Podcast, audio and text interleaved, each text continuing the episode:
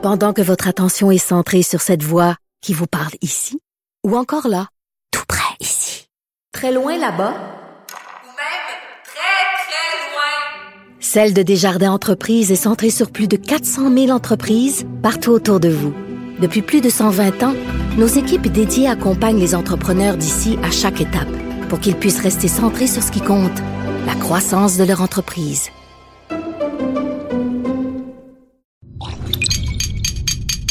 Cube Radio.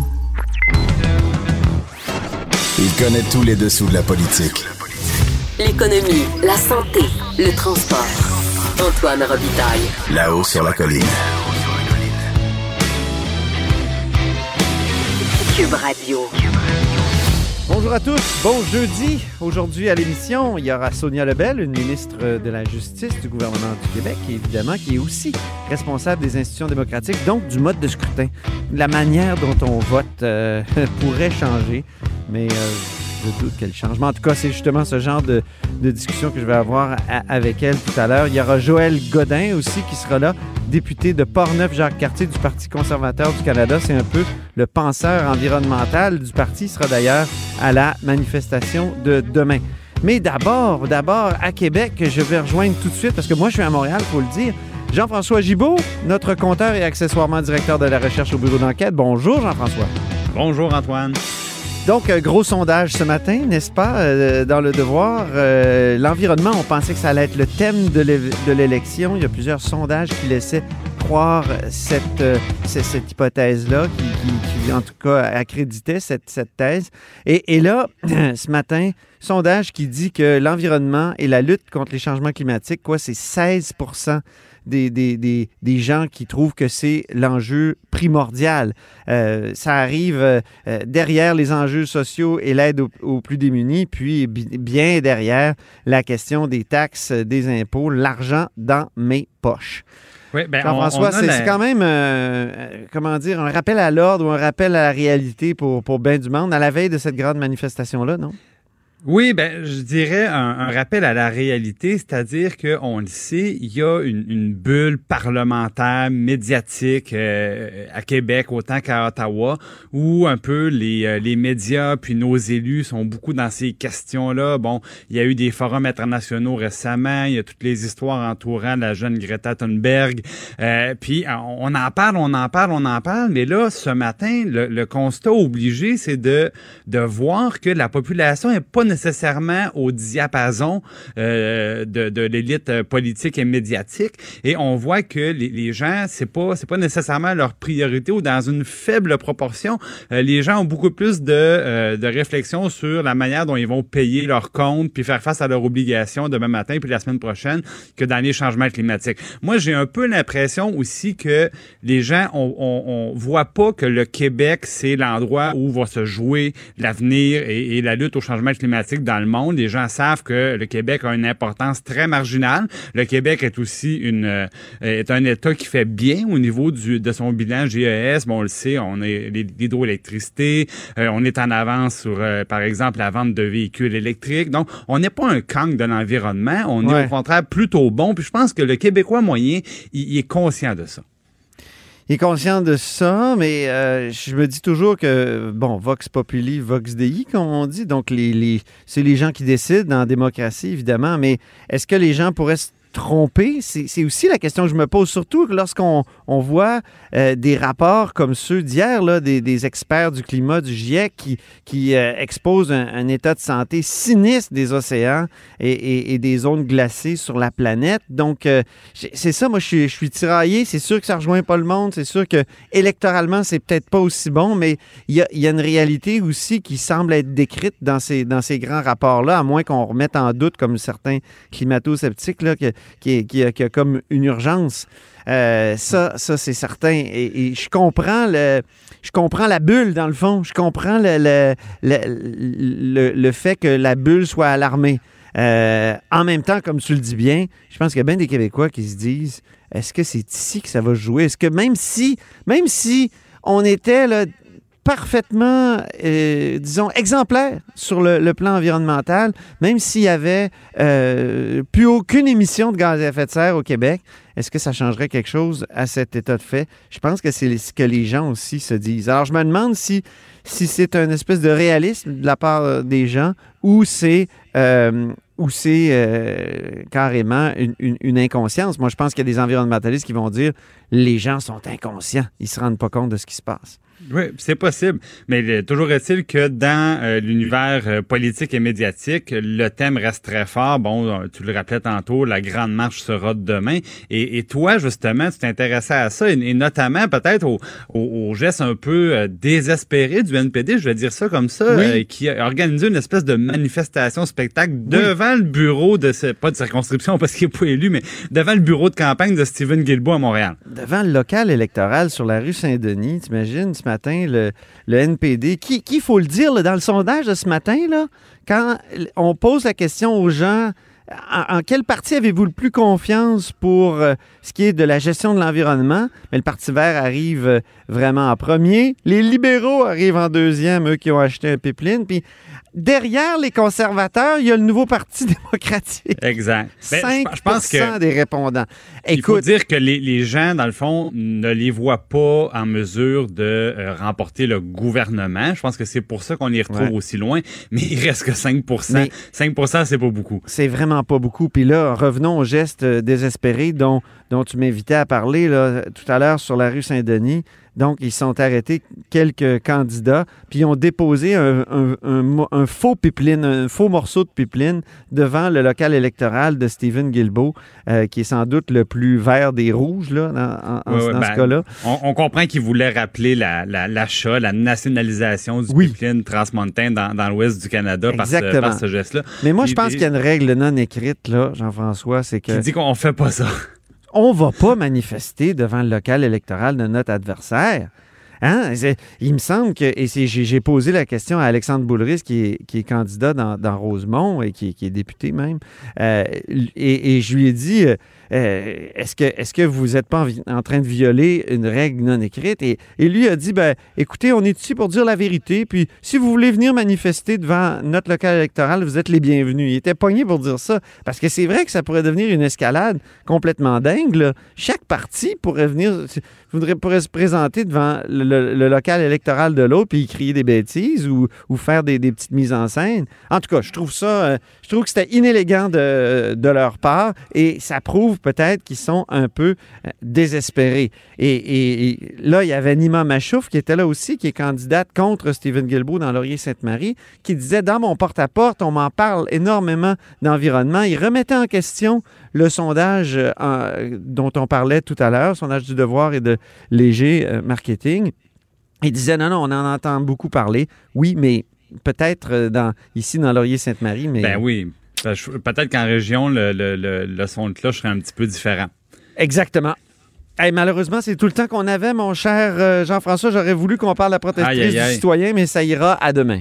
Ça ira demain. Ben, bonne journée, Antoine. Puis je pense que tu te rends maintenant voir Madame May qui va présenter son, son cadre financier. Exactement. Bon, Je bon, m'en rends au 12-12 Panet tout à l'heure. bonne journée. Salut. Pendant que votre attention est centrée sur vos urgences du matin, vos réunions d'affaires du midi, votre retour à la maison ou votre emploi du soir, celle de Desjardins Entreprises est centrée sur plus de 400 000 entreprises à toute heure du jour. Grâce à notre connaissance des secteurs d'activité et à notre accompagnement spécialisé, nous aidons les entrepreneurs à relever chaque défi pour qu'ils puissent rester centrés sur ce qui compte, le développement de leur entreprise.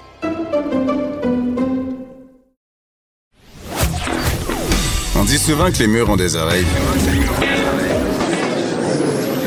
Nous, on a deux vraies oreilles à l'intérieur des murs du Parlement. Là-haut sur la colline. Cube Radio. Alors, au bout du fil, il y a Sonia Lebel, ministre de la Justice et responsable des institutions démocratiques. Bonjour. Bonjour. C'est la deuxième fois cette semaine. Vous devenez comme une chroniqueuse dans mon émission. ça serait avec plaisir. oui, c'est ça. Euh, peut-être pas toujours, hein? il y a certains sujets. Non, en tout cas, pas toujours, par oui, c'est ça. Alors, mais là, c'est intéressant. On va parler d'un sujet, euh, évidemment, qui s'impose. C'est le sujet du mode de scrutin. Vous avez déposé tout un projet de loi euh, hier. Donc, euh, le mode de scrutin, vous, si vous aviez évalué la possibilité que les élections d'après 2022 se fassent avec un mode de scrutin proportionnel, quel serait votre pourcentage? Ben, de possibilités? Pourcentage, oui, de possibilités. Mais moi, je pense qu'il y a des excellentes chances, euh, de- en termes de pourcentage, je peux pas le quantifier, que ça passe. Déjà, il y a eu des sondages, on les a vus là, avant le dépôt du projet de loi au printemps, où les gens étaient en faveur massivement en, en fonction d'une réforme du mode de scrutin. Euh, moi, je pense qu'il y a des excellentes chances que ça passe. Maintenant, euh, on propose un projet qui est concret, hein, qui est détaillé. Quand je faisais la tournée un peu de, bon, j'appellerais pas ça une consultation formelle, mais j'ai rencontré divers organismes, des gens, des maires, euh, la, les les préfets, euh, me disaient, ben oui, ça nous intéresse, mais on ne sait pas ce que ça veut dire pour nous euh, dans nos régions. Qu'est-ce que ça veut dire en termes de députés, en nombre de députés, de représentativité? Donc, la grande inquiétude ou la grand, le grand questionnement était, c'est quoi au juste concrètement? On comprend le principe Ouais. d'un mode de scrutin mixte proportionnel avec compensation. Là. On comprend le principe euh, de l'entente, mais on voulait avoir les détails. Alors, ce qu'on propose, c'est un projet de loi euh, qui répond à l'ensemble ou à la ma- grande majorité des préoccupations qui nous ont été présentées euh, lors de nos rencontres, tant par les gens qu'on a rencontrés, comme je vous, que je vous mentionnais, que par les partis de l'opposition avec qui on a, on a travaillé sur ce projet de loi-là. Mais ça demeure Euh, inquiétant de- pour ce qui est de la production des. j'allais J'ai dit production, mais oui, je pense qu'on peut se dire production de gouvernements minoritaires. On dit que c'est une machine à produire des gouvernements minoritaires, ce- un tel pro- projet, euh, un tel mode de scrutin.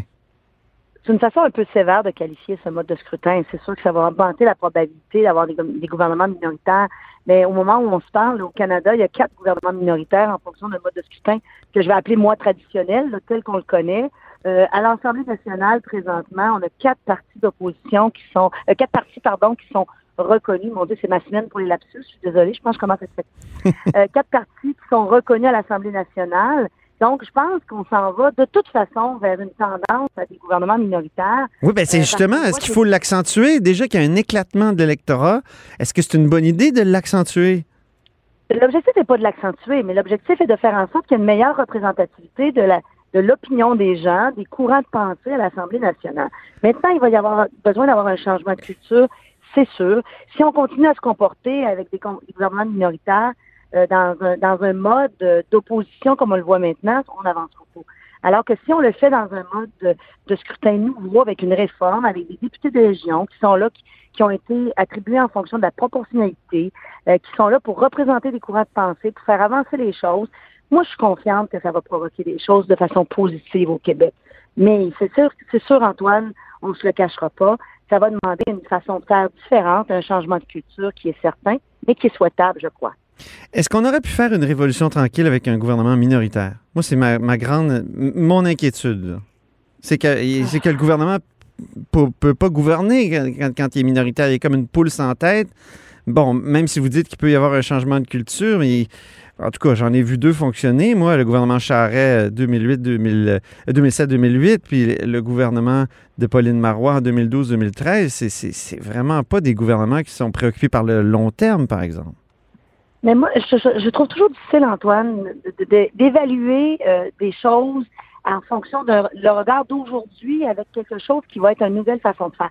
Dans, dans le passé, là, avec le système actuel, les gouvernements minoritaires, il n'y avait aucune, ben, aucune, je ne dirais pas aucune, mais très peu de collaboration, pour le dire comme ça, des oppositions, parce que l'objectif d'une opposition était de faire tomber le gouvernement minoritaire pour essayer de prendre le pouvoir à leur tour de façon majoritaire.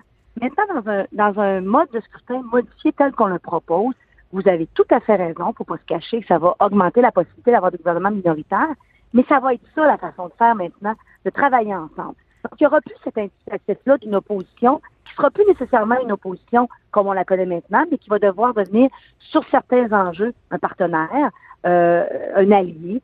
Euh, je dis pas sur tous les aspects, mais sur certains enjeux. Et n'aura pas non plus cet espoir de faire tomber le gouvernement, de se comporter en opposition pu- pure et de prendre le pouvoir de façon majoritaire à son tour, parce qu'on va être dans un mode de scrutin qui va lui donner les mêmes opportunités, mais aussi les mêmes obligations de travailler avec l'autre, de tendre la main.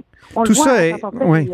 Tout ça est un peu théorique dans la mesure où il va y avoir un référendum et bon, dans les, cas où il y a eu référendum sur le mode de scrutin, euh, ça a été non dans, tous les cas au Canada, si je ne m'abuse.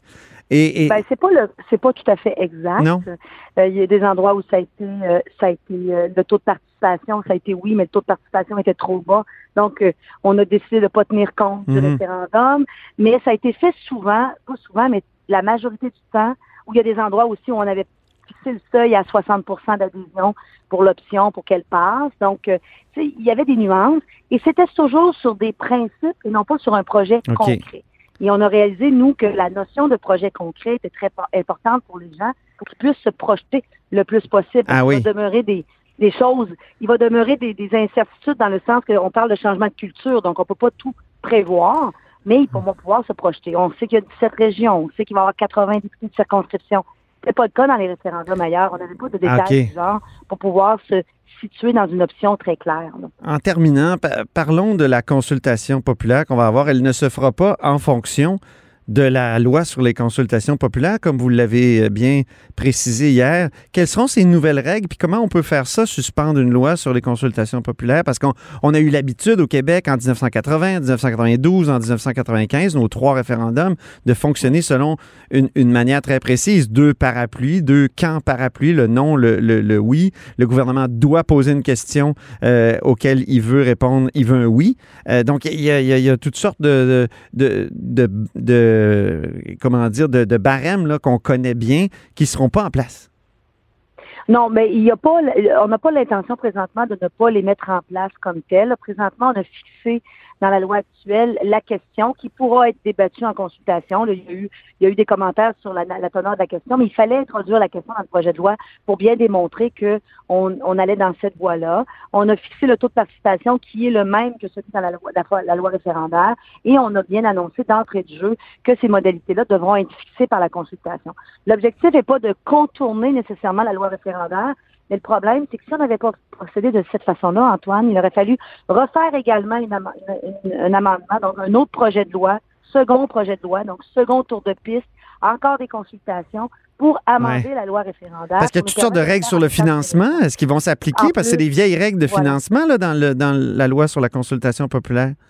Oui. Donc, on a fait un choix de, de, le faire dans un, dans un seul instant, dans, une, dans un seul moment, pour pouvoir aussi euh, se concentrer sur le fait que ce référendum-là va avoir un objectif, celui de la réforme du mode de scrutin. Donc, mhm. on va parler des modalités, on va être ouvert à fixer des modalités. J'ai déjà discuté avec les partis de l'opposition en leur disant, écoutez, tout est à discuter et là-dessus, il n'y a, rien de, a rien de fermé, mais on veut le faire dans un seul mouvement. Merci beaucoup, Sonia Lebel. Ça m'a fait plaisir. Bonne journée à vous. Bonne journée. C'était Sonia Lebel, euh, ministre de la Justice et responsable des institutions démocratiques. Vous êtes à l'écoute de là-haut sur la colline. Pendant que votre attention est centrée sur vos urgences du matin, vos réunions d'affaires du midi, votre retour à la maison ou votre emploi du soir, celle de Desjardins Entreprises est centrée sur plus de 400 000 entreprises à toute heure du jour. Grâce à notre connaissance des secteurs d'activité et à notre accompagnement spécialisé, nous aidons les entrepreneurs à relever chaque défi pour qu'ils puissent rester centrés sur ce qui compte, le développement de leur entreprise. Au bout du fil, j'ai la chance d'avoir Joël Godin, donc euh, député de Portneuf-Jacques-Cartier du Parti conservateur du Canada. Bonjour, M. Godin. Bonjour, M. Robitaille. Vous étiez aussi critique en matière d'environnement pour euh, le parti d'Andrew Scheer. Effectivement, j'étais critique et j'étais membre permanent du comité environnement. Et là, vous serez à la manifestation demain à Montréal, d'après ce que j'ai compris. Absolument. Donc, vous, avez, vous allez marcher avec les, quelques, je sais pas moi, des, dizaines de milliers de personnes. effectivement, oui, effectivement, on va, euh, je serai présent avec d'autres de mes collègues. Pourquoi votre chef sera pas là, euh, M. Godin?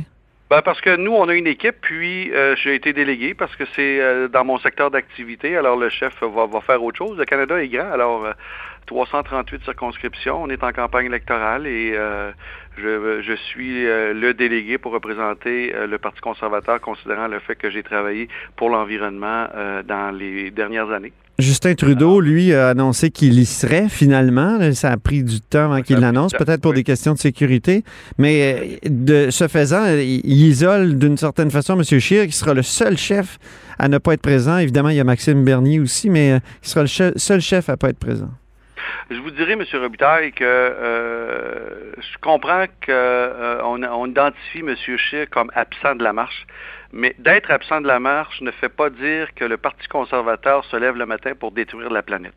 Alors ça, c'est bien important. Il ne faut pas identifier une présence de un ou de l'autre euh, pour euh, justifier qu'il est anti ou les pros. Moi, ce que je vous dis, c'est que M. Scheer m'a délégué, le Parti conservateur.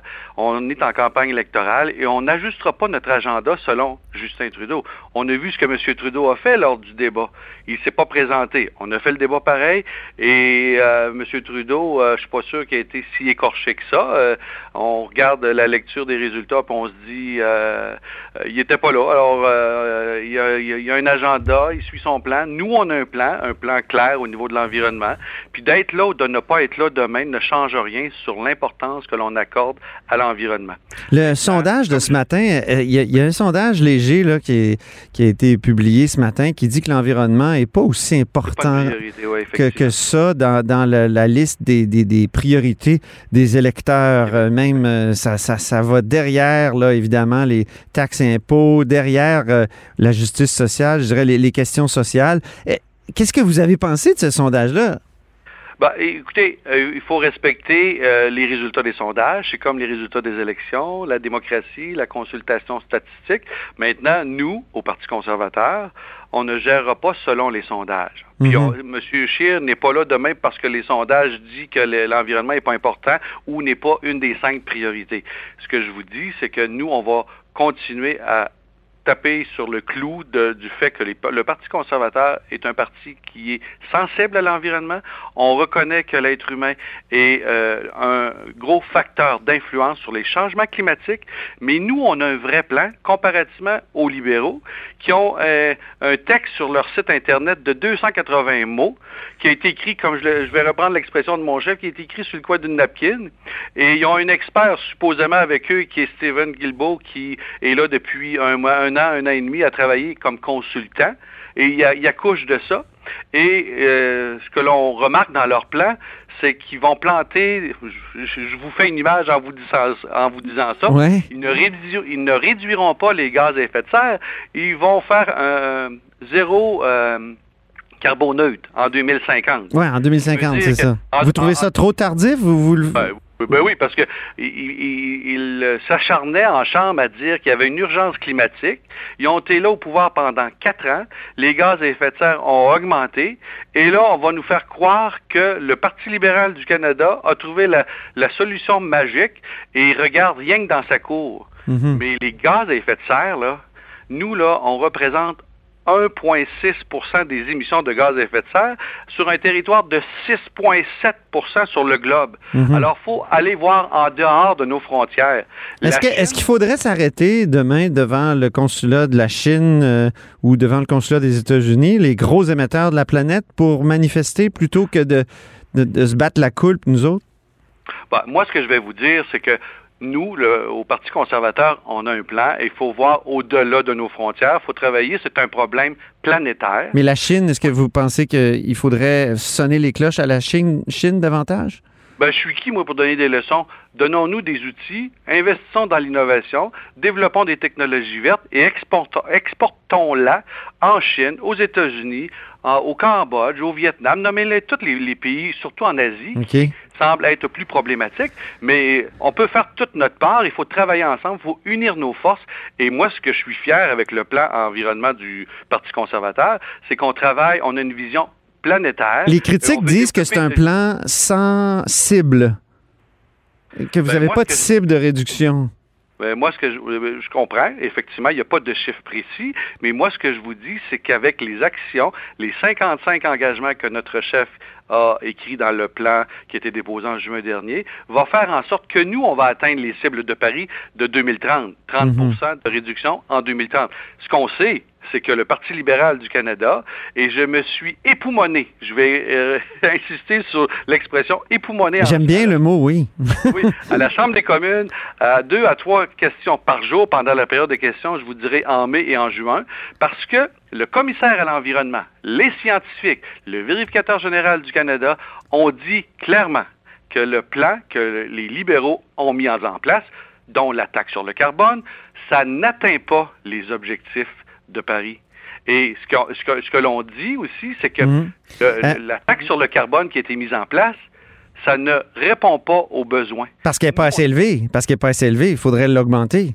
Puis on n'est pas sûr que ça va fonctionner parce que les statistiques disent que le- la, la- la taxe sur le carbone, c'est un bon mécanisme. Je dis pas que c'est pas qu'il est pas mauvais, mais il y a d'autres solutions. Et le Canada est un grand pays. On comprend que la densité, la population vit beaucoup au sud, mais on a on a un territoire très grand. Faut pas prendre les statistiques et les données de, de l'Union européenne qui sont très concentrées avec une densité très forte.